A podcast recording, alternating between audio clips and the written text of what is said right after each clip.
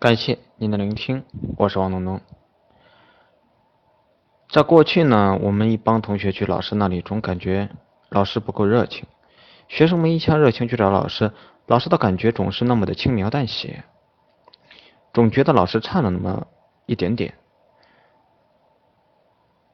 等我做了微商咨询之后，似乎也就明白了，每一个会员和客户来到上海，都是想见见王东东，他们觉得见了我才是最安全的。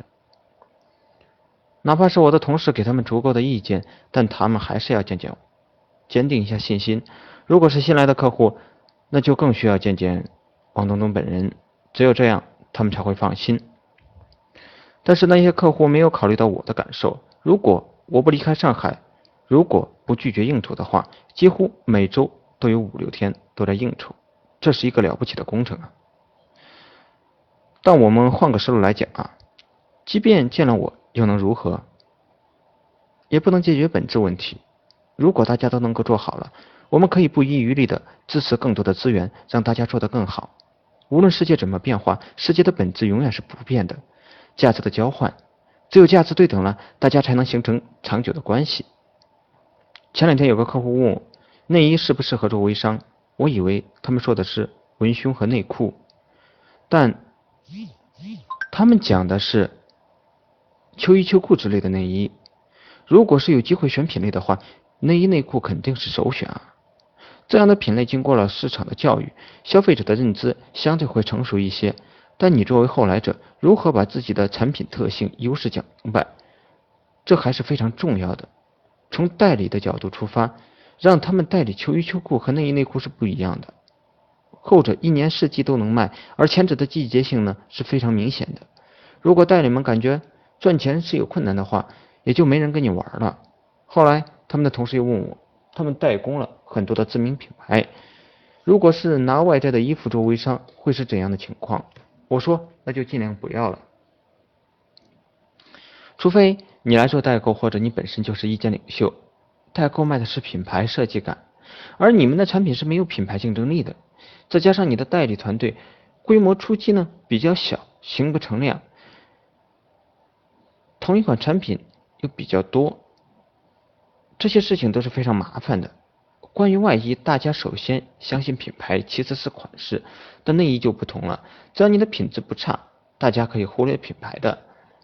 还有就是，如果一个代理的朋友圈都穿一样的衣服，也是怪怪的吧？这就是服装选品的一些建议，希望对你有用。除了服装，再说一下白酒微商的选品建议。很多酒企都想做小酒，用于江小白、小郎酒，做的很成功。但我从来都不建议酒企去做小酒，郎酒做小酒是对自身产品线的战略补充。其他企业为了做增量，出发点不一样，手段和方法也是不一样的。大家羡慕的是江小白的那种文艺范儿、那个调性，但传统企业没有这样的基因。更不会有这样的人才。如果是模仿，肯定是不伦不类的。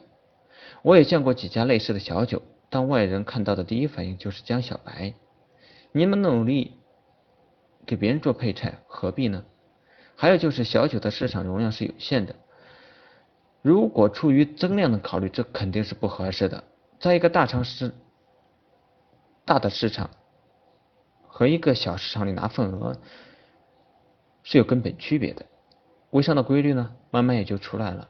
每一个行业都会有自身的一些特性，千万不要自己去猜测市场和消费者的诉求，一定要相信专业人的意见。很多时候你说的都对，但现实情况中是不能成立的。